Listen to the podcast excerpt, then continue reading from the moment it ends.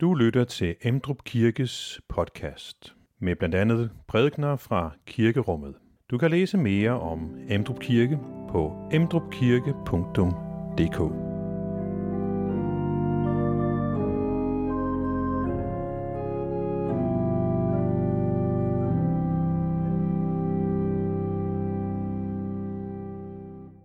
Det er jo en af de mest velkendte tekster overhovedet, tror jeg, i det nye testamente, vi skal bruge dagen på i dag, nemlig lignelsen om den barmhjertige samaritaner. Og det er en tekst, som har en, haft en utrolig øh, indflydelse. Ikke bare som sådan opbyggelig tekst at meditere over, men også som tekst, der har været med til at skabe et værdigrundlag, som vores samfund bygger på. Øhm, lignelsen bliver jo til i et forsøg, eller som et svar på et spørgsmål, nemlig spørgsmålet, hvem er så min næste? Altså, hvordan, hvordan afgrænser man det her næste begreb på en måde, så det bliver håndterbart? Vores måde at læse den her tekst på i dag vil være inspireret af en form for bibellæsning, som jeg selv har været meget inspireret af.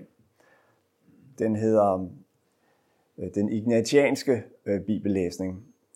Og historien bag det er, at jeg øh, som, som ny præst kommer til Vesterbro, og øh, da jeg bliver indsat, så får jeg en gave af menighedsrådet.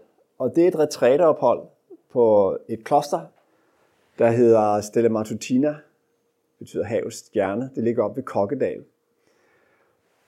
Det var, det var sådan lidt nyt for mig. Jeg har ikke rigtig været på retræte før, og det var også et katolsk kloster, så det var også sådan lige lidt øh, hvad skal man sige, jeg er jo en god lutheraner, så jeg skulle lige sådan vende mig til, til miljøet der. Men øhm, den måde, som Bibelen belæs på der, den er blevet en stor inspiration for mig, og den, den har fulgt mig siden. Både når jeg har været på retræter, og, og egentlig også i mit sådan daglige arbejde med Bibelen, både personligt og, og som præst.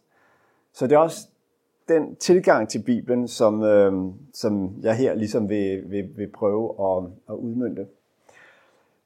Det særlige ved den måde at læse Bibelen på, det er, at man læser Bibelen ikke bare med øh, forstanden, men også med forestillingsevnen eller med fantasien. At man så at sige lever sig ind i teksten og prøver at sanse den og erfare den. Og i det man gør det, så dukker der ting op i teksten, som man måske godt vidste stod der, men man forstod ikke rigtig betydningen af det, før man begyndte at nærme sig teksten på den her måde. Så det er det, vi skal gøre i dag. Vi skal læse den her meget velkendte tekst, som vi har hørt rigtig mange gange før, de fleste af os, øh, fra tre forskellige vinkler. Først skal vi leve os ind i at være, at det er os, der er den barmhjertige samaritaner – så skal vi leve os ind i, at det er os, der er manden i grøft, grøften. Og så det sidste skal vi øh, øh, prøve at være øh, kroverden. Og det vil give tre forskellige perspektiver på teksten, som øh, jeg tror kan være med til at, at, at kaste perspektiv over vores eget liv og vandring med, med, med Gud og med de mennesker, som han har sat os i blandt. Så det er, det er planen for i dag. Så vil jeg også sige, at når jeg vil øh, bruge den her tilgang til Bibelen, så betyder det også, at det ikke sådan bliver bibelforedrag i traditionel forstand. Det er faktisk øh, en del af pointen, at vi hver især ligesom skal arbejde med Bibelen og, og mærke, hvad den, hvad den har at sige ind i den situation, som er vores.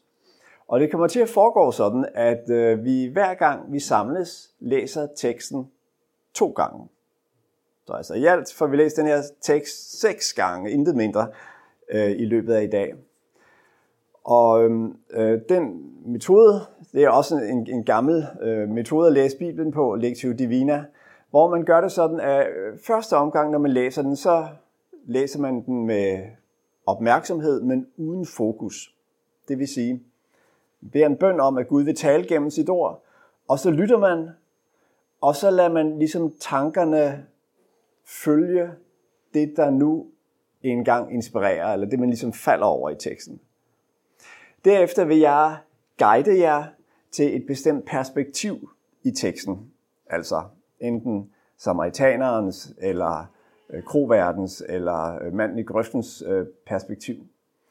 Og så vil vi læse teksten igen, og så vil vi lige have et minuts tid at sidde og reflektere, og så vil der være anledning til, at I kan sige, hvis der er noget nyt i teksten, som er dukket op, inden jeg så kommer med mine ord til teksten. Ja, så det er det, vi har på øh, tallerkenen i dag. Nå, men inden vi går i gang med at læse teksten, så øh, lad os øh, bede sammen. Kære himmelske far, nu beder vi dig om, at du vil sende din helligånd over os til at klare vores sind og vores tanker, og til at åbne os for det, som du har at sige til os igennem dit ord. Så er vores tanker og associationer, at de bliver redskaber, der er med til at knytte dit ord til vores liv, så det bliver til inspiration og udrustning for os. Amen.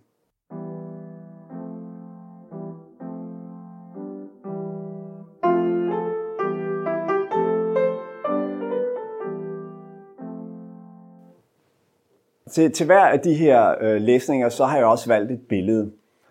Så her det er det første billede. Det er fra 1562, så det er en gammel sag. Øh, men, men prøv lige at lade blikket dvæle lidt ved det, inden vi læser teksten. Øh, og overvej, hvad det er for et billede af den barmhjertige samaritaner, som tegnes her. Vi, vi kommer tilbage til det lidt senere. Her kommer teksten. Værsgo, Rebecca.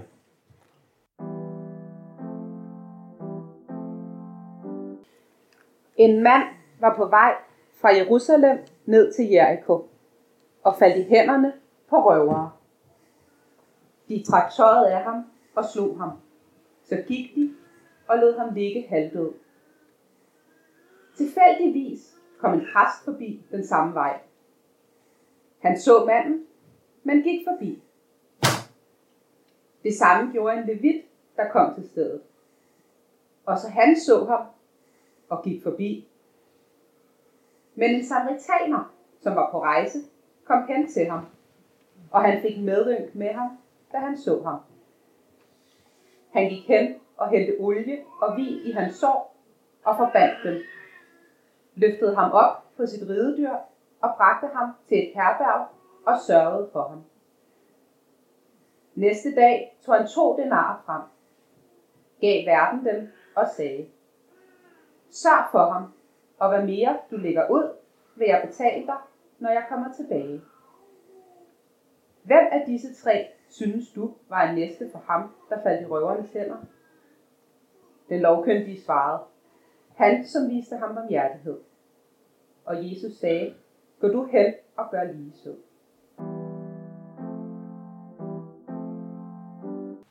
Og nu sidder vi lige lidt hver for sig og overvejer, om der er noget i den her tekst, som vi har festet os ved.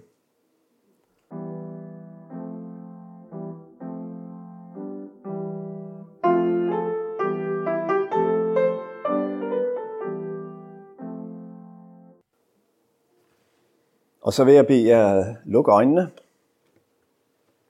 og forestil dig, at det er dig, der er på vejen fra Jerusalem ned til Jericho.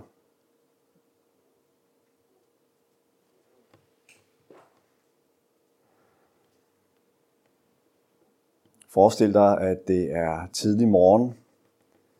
Det er endnu køligt. Vejen er øde. Landskabet ørkenagtigt.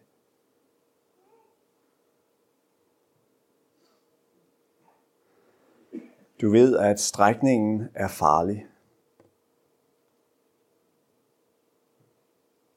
Er du anspændt? Og nu får du øje på noget forude i vejkanten.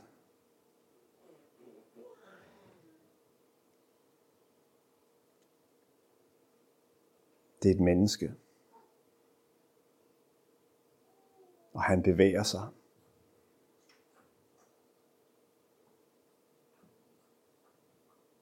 Hvad gør du?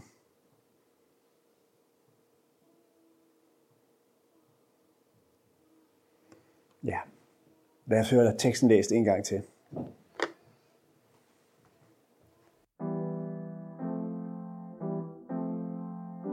En mand var på vej fra Jerusalem ned til Jericho og faldt i hænderne på røvere. De trak tøjet af ham og slog ham. Så gik de og lod ham ligge halvdød. Tilfældigvis kom en præst den samme vej. Han så manden, men gik forbi. Det samme gjorde en levit, der kom til stedet. Også han så ham og gik forbi. Men en samaritaner, som var på rejse, kom hen til ham, og han fik medynk med ham, da han så ham. Han gik hen og hældte olie og vin i hans sår og forbandt dem. Løftede ham op på sit ridedyr og bragte ham til et herberg og sørgede for ham. Næste dag tog han to denarer frem, gav verden den og sagde, Sørg for ham, og hvad mere du lægger ud, vil jeg betale dig, når jeg kommer tilbage. Tak, Rebecca. Og, og lad mig lige høre, er der nogen af jer, der i de her to læsninger har lagt mærke til noget? En detalje eller pointe i teksten, som ligesom trådte frem, og som vi kunne tænke jer lige at nævne her til indledning? Ja, tak skal I have. Lad os, øh, lad os prøve at begynde med at se på persongalleriet. Der er jo ligesom øh, tre personer, øh, eller fire personer er der øh, øh, involveret. Den ene, det er ham manden, der er på rejse fra Jerusalem og ned til Jericho. Hvad ved vi om ham? Ja, vi ved ikke meget andet, end han er en mand. Øhm, formodentlig en jøde, tænker jeg, ellers har vi sikkert hørt det. Og han er altså på vej fra Jerusalem og så ned til Jericho. Så hører vi, at der er en præst, som kommer forbi. Han er jo altså øh, i sit arbejde knyttet til templet i Jerusalem, og, og, og, og vi må formode, at han er på vej hjem. Og Levitten, Levitten, det var en, som også gjorde tempeltjeneste, så han er ligesom samme kategori, øh, lidt længere nede i, i hierarkiet. Og så hører vi endelig om samaritaneren, og, og samaritanerne, det var jo den her befolkningsgruppe, som var, hvad skal man sige, øh, foragtet af jøderne. Blandt andet fordi, at det var øh, deres religionsdyrkelse øh, øh ikke var ren efter øh, anordninger i det gamle testamente. Samaritanerne var et, øh, en form for blandingsfolk, som var opstået efter øh, øh fangeskabet i 722 før Kristus, øh, hvor mange jøder blev ført til Babylon, og nogle fra Babylon blev ført til øh, Israel og øh, indgik ægteskab, og, øh, og der opstod den her befolkningsgruppe, samaritanerne, som i virkeligheden er øh, to elementer af religioner blandet sammen, som ikke dyrkede Gud i Jerusalem, men på deres bjerg i Samaria og der var et fjendskab, og der var foragt fra jøderne til samaritanerne. En engelsk øh, teolog, øh, Colin Chapman, har gjort opmærksom på, at den måde, samaritanerne omtales på i evangelierne, gør det nærliggende at sammenligne dem med muslimer i dag. Så der ligger lige et perspektiv i det, altså at forestille sig øh, øh, den her beretning som beretningen om den barmhjertige tyrker, for eksempel. Lad os se, hvordan Jakob Besano han fortolkede øh, den barmhjertige samaritaner i det her billede, vi har set for os før. Altså, vi ser her i siden af billedet de her to grå skikkelser. Øh, præsten og levitten, han går og læser en bog med øh, blikket øh, dybt begravet i bogen. Og her i forgrunden har vi samaritaneren, her står hesten. Jeg har zoomet lidt ind i forhold til det tidligere, men I kan se hestens ører deroppe. Og så står samaritaneren ligesom bag ved manden og hjælper ham op. Man kan, man kan næsten høre ham sige, kom så, løft nu benet lidt højere, så kommer du op på hesten. Øhm, så det er en, øh, det er en, det er en understøttelse. Øh, han, tager, han tager ham ikke og bærer ham op og sætter ham, men øh, han siger, kom så min ven, det, det, du kan godt klare at komme derop, så, så, skal vi, så skal jeg hjælpe dig videre. Hvis vi nu tænker på de her tre personer, der passerer forbi manden, og, og spørger os selv, hvor skilles deres veje? Altså, kan vi pege på det punkt i teksten, hvor øhm, samaritaneren standser op, og de andre går videre? Og øh, så vidt jeg kan se, så har det punkt allerede blevet øh, nævnt i det, som øh, I nævnede før, og det er ordet medynk. Der står, at samaritaneren han fik medynk med vandet. Hvad vil det sige at få medynk? Det græske ord, som er oversat medynk, det øh, er en betegnelse for maveregionen. Så, og jeg synes egentlig, det, det er gavnligt at tænke sådan på det. Ikke også? Men vi har ligesom hovedet, og øhm, det er rationalitetens sted. Det er der, vi overvejer og tænker. Øhm, og så har vi maven, som er det mere sådan intuitive, og så hjertet, som er syntesen mellem de to, som er samvittighedens øh, sted. Men derfor med, det er jo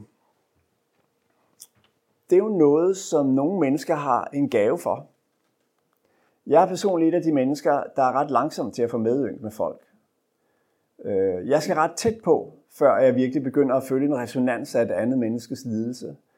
Men jeg kender andre mennesker, for hvem medynken den melder sig meget spontant. Ligesom at man bliver smittet af andre menneskers lidelse og tager, tager det ind over sig.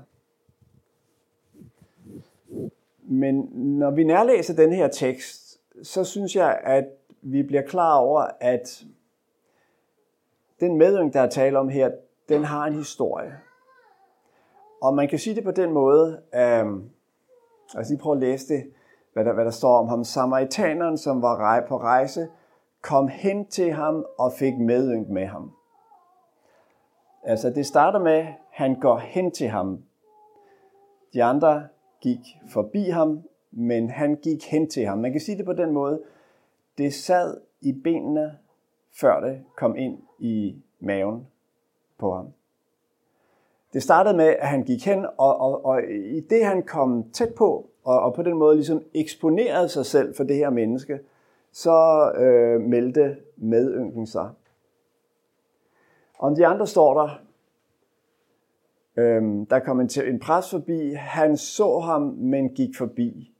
Det samme gjorde en levit, som kom til stedet, han så ham og gik forbi. Men samaritaneren, han gik hen til ham. Og det er egentlig der, at øh, den, den afgørende forskel, det er der, medynken har sin begyndelse, det var, at, øh, at samaritaneren kom tæt på. Kom hen til ham, ja. Der er et, øh, et ord i teksten, som jeg kunne tænke mig at øh, hæfte mig lidt ved. Og nu har jeg skrevet det på græsk her, og det, det er lidt nørdet, det ved jeg godt, men det, der er en pointe ved det. Der, der, der står sådan, som det står i teksten, antiparelsen. Og det der, det er ligesom grundformen. Der kan man se antipara erkomai. Det, det, det, der, det ord, der bruges til at betegne øhm, præstens og levitens øh, øh, gang. Og altså ergomai, det betyder at komme. Og anti, det kender vi godt det ord, det betyder modsat. Og para, det er sådan det, vi kender fra parallel. Antipar ergomai. I, øh, i øh, Bibelen 2020, så står der også, at det gik i en stor bue udenom. Det, som helt præcis betegnes, det er, hvis vi nu forestiller os, det her det er vejen, og så ligger manden lige her foran mig. Så gør øh, præsten og levitten det her. Et skridt til siden, så er de i den anden side af vejen, og så kan det gå parallelt med. Så kan de fortsætte, fordi den person er ikke længere i vejen for dem. Ikke også? Anti par. Anti, skridt til siden, og så kan jeg uforstyrret fortsætte min vej. Det er ikke mit problem med ham, for han er ikke på min vej længere. Og øhm, for mig er det her ord blevet nøgle til at forstå øh, den barmhjertige samaritaner øh, i forhold til præsten og levitten. For, for øh, den her mekanisme, den tror jeg, vi kender fra menneskelivet på mange forskellige områder. Altså, man kan planlægge sit liv sådan, at man ikke bliver udsat for sårbare mennesker eller besværlige mennesker. Øhm, jeg kan huske dengang, jeg gik i gymnasium, så, øh, øh, så valgte jeg ikke at gå til fester med de andre. Og hvis jeg, når, jeg blev spurgt, hvorfor jeg gjorde det, så vil jeg sige, at det er fordi, der, der er alt for meget druk og, og, og så videre. Jeg, jeg, jeg, jeg, jeg vil ikke øh, udsætte mig selv for det. Men når jeg nu ser tilbage bagefter, så tror jeg faktisk, der var et element af det her anti mig. At det lige tog et skridt til side og sagde, det er faktisk meget lettere for mig bare at blive mit øh, kristne ungdomsmiljø. Og så følge den vej. Og så behøver jeg ikke ligesom komme i berøring med de andre. Det er ligesom ikke den vej, jeg går. Jeg har min vej, øh, og så kan jeg fortsætte nogenlunde uforstyrret. Øh, og senere, når man så øh, får familie og, og skal stå sig ned og finde et sted at bo osv., så, så, så er der også den her, jamen altså, lad os da, lad, lad, lad os da finde et sted at bo, hvor vi kan være øh, øh trygt og godt og, og, og, og beskyttet osv., så, videre, så at, øh, at, at jeg ligesom kan, kan gå min vej sådan nogenlunde uforstyrret. Samme mekanisme, samme bevægelse, anti, para, ergo mig. Øhm, det er levitten og præstens bevægelse. Det er deres øh, øh, bevægemønster, så at sige, som betegnes med det her ord.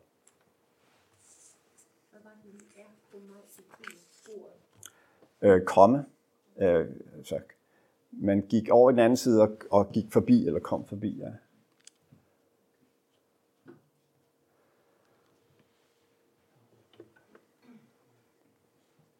Ja.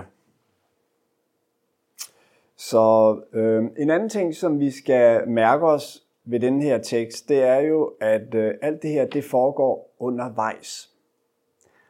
Alle tre personer, de er på vej fra Jericho, og, eller fra Jerusalem og ned til Jericho. Og der er noget særligt ved de her perioder i vores liv, hvor vi er i transition, eller vi, vi er på vej et andet sted hen. Det er ligesom om, at man tillader sig selv en vis uopmærksomhed. Når man er i trafikken for eksempel.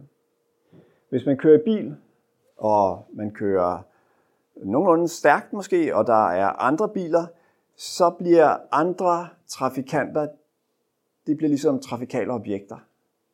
Fordi jeg skal manøvrere min vej igennem det her, og jeg, øh, jeg er ikke ligesom gearet til at skulle blive opmærksom på, hvad for nogle mennesker der er i, øh, i siden af vejen, når jeg kører min vej. Øhm, og, og sådan må vi jo forestille os, at præsten og levitten, øh, de har haft en bevidsthed, der, der sagde, altså vores, vores kald, vores job, det er templet. Det er der, vi tjener Gud. Det er forordnet sådan i det gamle testamente. Det er der, det sker. Men for at komme til templet, mellem templet og hjemmet, som ligesom er de to steder, de to vigtige punkter i vores liv, så er der den her vej. Og den må vi bare finde os i. Altså, så, så det, det er sådan en slags parentes, øh, spildtid, om du vil. Øhm, og og, og, og den, den, den går vi så i sådan en tilstand af sådan en halv bevidsthed. Øhm, vi kan godt tillade os at være uopmærksomme, når vi er undervejs. Det er jo ikke, det er ikke her, det sker. Hvad skal vi kalde den her øh, øh, tilgang? Man kan kalde det en, slags, en form for moralsk tunnelsyn. Man har jamen, det vidsthed om, at der, der er noget, der er min opgave. En tjeneste, en, en målgruppe, øh, et job. Ikke også? Det er det, det, jeg skal. Og så går man derud af og, øh, og tillader sig selv at være uopmærksom på alt det andet, der sker omkring en. I 1970, eller det er omkring først i 70'erne, blev der lavet en, en undersøgelse på Princeton University i USA, som førte til en, øh, en artikel, der handler om spørgsmålet, øh, hvorfor er der nogen, der hjælper, og andre ikke? Og det var altså to øh, psykologiprofessorer, der har lavet den her undersøgelse, og den er videnskabelig og, og alt muligt. Man kan finde den på internettet. Og de hedder jo et John Darley og Daniel Batson. Hvorfor hjælper nogen og andre ikke? Så de lavede øh, følgende undersøgelse. De øh, øh, lavede den med en gruppe teologistuderende på, på Princeton. Øh, og øh, det foregik på følgende måde. De her, den her gruppe teologistuderende var samlet inde til en forelæsning. Og på den her universitetscompound, så var der et kapel. Og på et tidspunkt i løbet af undervisningen, så kommer der en, øh, en lærer ind og går hen til en af de studerende og prikker ham på skulderen og siger i ganske stilfærdigt, øh, undskyld, der er opstået et lille problem, øh, forstår du. Der skal være øh, en lille gudstjeneste henne i chapel, og vores chaplain, vores præst, han er lige pludselig blevet forhindret. Og nu sidder der 40 mennesker derovre, og jeg har simpelthen brug for en, som jeg tror vil kunne øh, varetage sådan en gudstjeneste sådan helt spontant. Øhm, teksten er den barmhjertige samaritaner, og du kan jo læse den op og, og gøre, hvad du vil. Så. Nå, det siger han altså, den her. Og, og den studerende, han ranker i ryggen og tænker, nå, så det er mig, han har tænkt på. Jamen, fint nok. Og så rejser han sig, og så går han ud. Og så har man gjort det, at på vejen fra øh, forelæsningslokalet og over til kapellet, har man placeret en skuespiller, der skal se rigtig, hvad skal man sige, nødstet ud. Så han, han, han ligger der lige ved siden af, af, af stien og er helt tydeligt hjælptrængende. Og, og så registrerer man så, hvad, hvad gør den her student? Hvordan kommer han fra A til B, fra forelæsningslokalet over i kapellet, for at skulle sige noget om den barmhjertige samaritaner? Og det her forsøg, det blev så gentaget øh, adskillige gange, og der blev ændret på nogle øh, parametre, for at man kunne finde ud af, hvad er det, der får nogen til at stanse, og andre til ikke at stanse. Og øhm, øh, øh, det var virkelig interessant, øh, det udbytte, der kom, eller de resultater, der kom af den her undersøgelse. En af de ting, man undersøgte, det var, øh, hvilken forskel gør det, hvilken personlighedstype man er. Altså nogle er ekstroverte, de får energi af at være sammen med andre, det er ikke så svært at tage kontakt til andre. Andre er introverte, og for dem koster det en masse energi at skulle kontakte et nyt menneske og stanse op og så videre. Men det viser sig, at det havde ikke nogen særlig stor forskel på, hvorvidt man stansede op eller ej. Det kunne være en forskel på, hvad man gjorde, når man stansede op. Øh, men, men det var egentlig ikke det, der var afgørende for, om man stansede op eller ej. Så undersøgte man folkenes teologi. Altså, nogle i den her klasse, det var sådan mere social gospel-agtigt. Altså, øh, evangeliet, det er det, der udspiller sig mellem mennesker, og, og det er vigtigt at være engageret i social nød i samfundet osv. Andre var sådan mere klassiske øh, evangeliske kristne, øh, øh, forkynd evangeliet som verdens, Kristus som verdens frelser osv. Gør det en forskel på, om man stander sig op eller ej? Nej. Ikke nogen væsentlig udsving, hvad det parameter angik heller. Men hvad var det så, der gjorde forskellene? Jo, det viste sig, at en af de ting, som gjorde en helt klar forskel, det var bevidstheden om, at det havde hast, det her. Altså, hvis man virkelig kunne give den her elev en fornemmelse af, de sidder derovre og venter, og de har allerede siddet et stykke tid. Og nu, altså, nu, påviler, altså, nu påviler det dig at komme derover og sørge for, at de ligesom bliver hjulpet videre, de her mennesker. Så får man skabt sådan en, en følelse af forventningspres. Ikke bare negativt, det kan også være positivt. Det kan også være sådan agerighed. Ja, ja, jeg, jeg skal vise, hvad jeg kan. Øhm, nu, nu er det, jeg skal slå igennem som et studieol og lægge grunden for, og, og så videre. Man kan levende forestille sig alle de her tanker, som det kan sætte igen, i gang hos sådan en ung studerende. Så, altså, hvis man kan få skabt den her bevidsthed om, du er under pres, andres forventningspres, det er det pres, du lægger på dig selv, du har noget stort og vigtigt foran dig. Du er betydningsfuld. Nu skal du, nu skal du øh, ud og, og, og, og gøre din gerning så kan det få mennesker til at gå deres vej fra A til B på en sådan måde, at de er i stand til at ignorere det menneske, som er på deres vej. Og det er vel, øh, det er vel en forstand, sådan vi må forestille os, det er gået fra øh, levitten og præsten. Det har været den mekanisme, forestiller mig, blandt andet i hvert fald, som fik dem til at sige, øh, ja, det er jo det, det, det, det er virkelig forfærdeligt at se ham ligge der, men, men altså,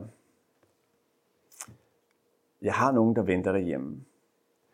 Og hvis jeg først har sagt A, altså hvis jeg først har standset op der, ja, så kan jeg jo ikke bare lægge ham tilbage. Så, så er jeg nødt til ligesom at, at, at føre det videre, føre det til enden, og, og, og det kan meget let gå hen og blive helt uoverskueligt. Det kan meget vel ende med, at jeg, jeg slet ikke kommer hjem i dag, og, øhm, og, og alt imens man har gjort sig de her tanker, har man måske sænket hastigheden lidt, man har lavet den her antipara bevægelse og så er man kommet forbi og så indfinder der sig den her øh, mekanisme, der hedder ud af syne, ud af sind. Og, og jeg forestiller mig, når præsten er kommet hjem om aftenen og siddet ved aftensbordet, måske sammen med sin kone og sine børn, så tror jeg ikke, han har fortalt om den her episode. Den har været fortrængt.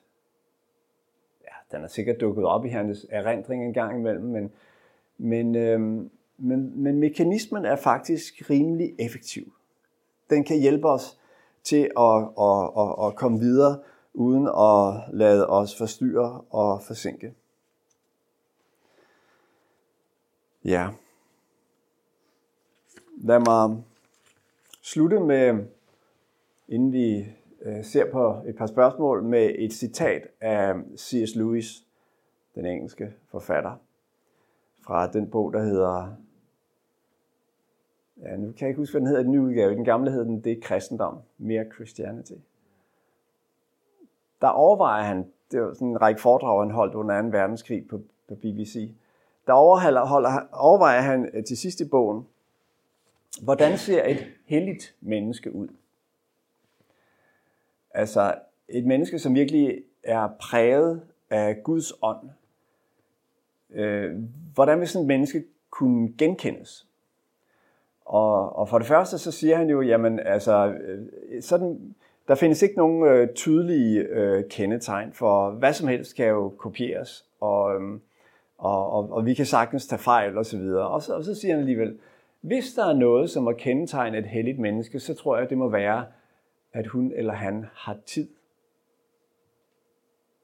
Altså, at den her følelse af, at jeg er på vej et andet sted hen, ikke er den dominerende følelse, der er ved den person. Men at der faktisk er en evne til at lade sig forsinke, lade sig forstyrre. Og, øhm, og det var den evne, som samaritaneren havde øh, i dagens tekst. Og, øhm, og måske er det også noget af det, som Jesus øh, udfordrer os til i den her del af teksten, eller den med den her vinkel på teksten, som vi har samlet vores tanker om i dag. Ja. Så det var den første vinkel på den barmhjertige samaritaner, som vi har været omkring her, hvor vi har forsøgt at identificere os med den barmhjertige samaritaner og forstå den øh, udfordring til næste kærlighed, og, og, og hvor den, det kald til næste kærlighed kan udfordre os. Find flere podcast og læs mere på emdrupkirke.dk